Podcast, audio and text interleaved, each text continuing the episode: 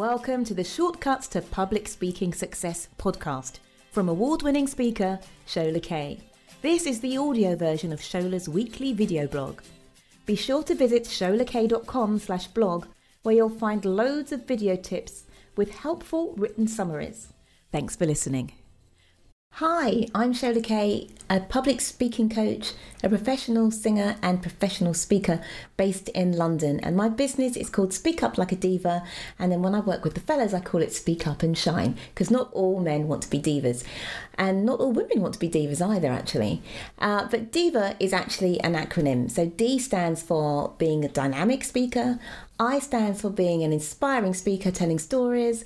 V stands for being a valuable speaker, and A stands for being an authentic speaker who speaks from her or his heart. And what I want to talk about today is how to overcome your fear of public speaking. And public speaking fear is huge. There are so many different reasons why people can be afraid of getting up and speaking in front of a group. But one of the ways that people are um, often sort of get themselves tied up in a knot is because they have what I call performing monkey syndrome. And when they visualize themselves speaking in front of that group, they see the group sitting there, stony faced, arms folded, judgmental. Mm, mm, mm. What's she doing? Oh, I don't like this, don't like that. While the speaker is has literally got the weight of the, the, the, the, audience expectations on their shoulders. And they're sort of jumping around and dancing and trying to please everybody uh, and feeling this weight of, of expectation and having to perform and having to live up to the audience audience's sort of dreams and desires of them. And in actual fact it, public speaking really shouldn't have to be like that of course, as a speaker, you're going to be counted upon to be a diva, right? As I just talked about, to be lively and dynamic, to be inspiring, to tell stories, to be uh, a person who is relaying valuable information, to be somebody who is real. So, of course, those boxes should be ticked. But in terms of everything resting on the speaker's shoulders, why should that be? I think that a good speech or good presentation should be an interactive an, an, interactive one. It should be a conversation more than um, just a one-way flow of information. I'm being distracted because i've got a really itchy nose. I just have to scratch my nose. Oh that's better. Right. Okay i can carry on now. Um, so so yeah when you're speaking to your audience instead of feeling like you've got this weight upon you think of ways that you can bring them with you and make it an interactive experience. Ways you can make it a conversation.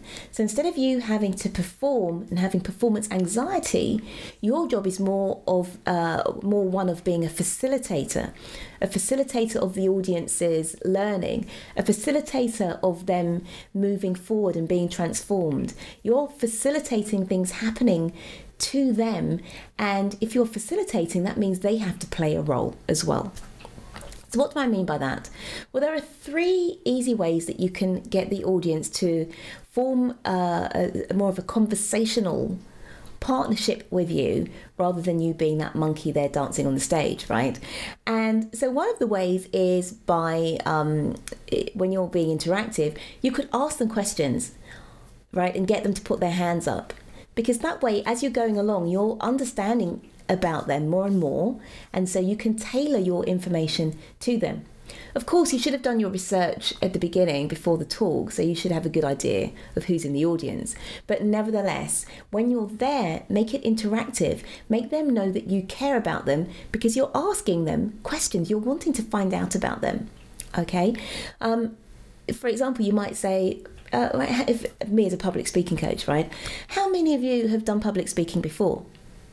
Okay, if I'm expecting to give them some very basic information on public speaking, and then 100% of them put their hands up saying yes, they are they've done plenty of speaking before.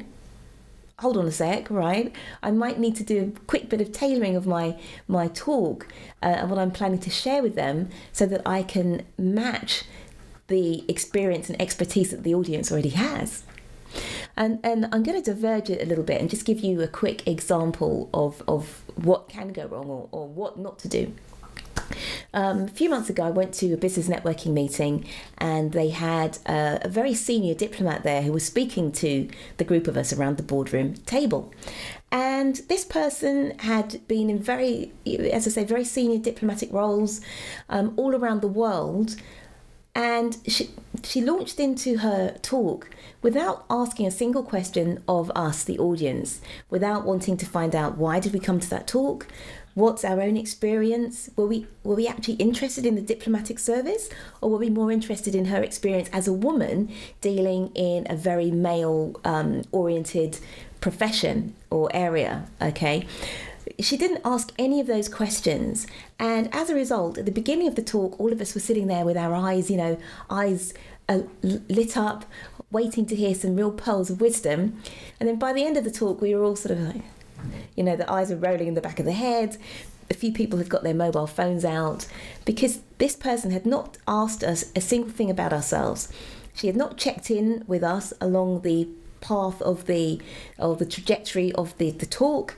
Um, so by the time the talk was over, she was sort of somewhere over over here. I'm trying to I'm back to front in the camera. But anyway, she was in one place and we were in another. And um, most people just they just looked bored, right? They looked bored. They weren't engaged, and that was certainly not a conversation. It was very much a monologue, and um, the speaker didn't really take our our interests into account at all. Now, going back to my point number two, um, so the first point was that you could ask people questions and have them put their hands up.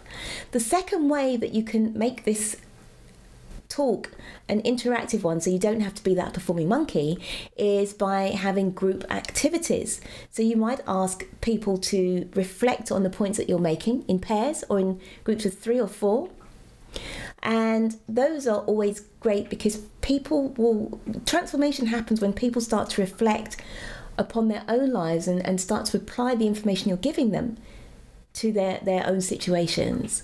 So, in those moments where perhaps you're thinking, well, you know, I'm not really doing much, I'm just standing here while they're interacting with each other, in those moments where you're feeling like you're, um, you know, not really doing, doing your job as a speaker, those are often the most important moments in the presentation because those are the moments where the audience get to really have your information seep into their own their own lives, into their bodies, into their situations, and then they start to change or they start to think about new possibilities.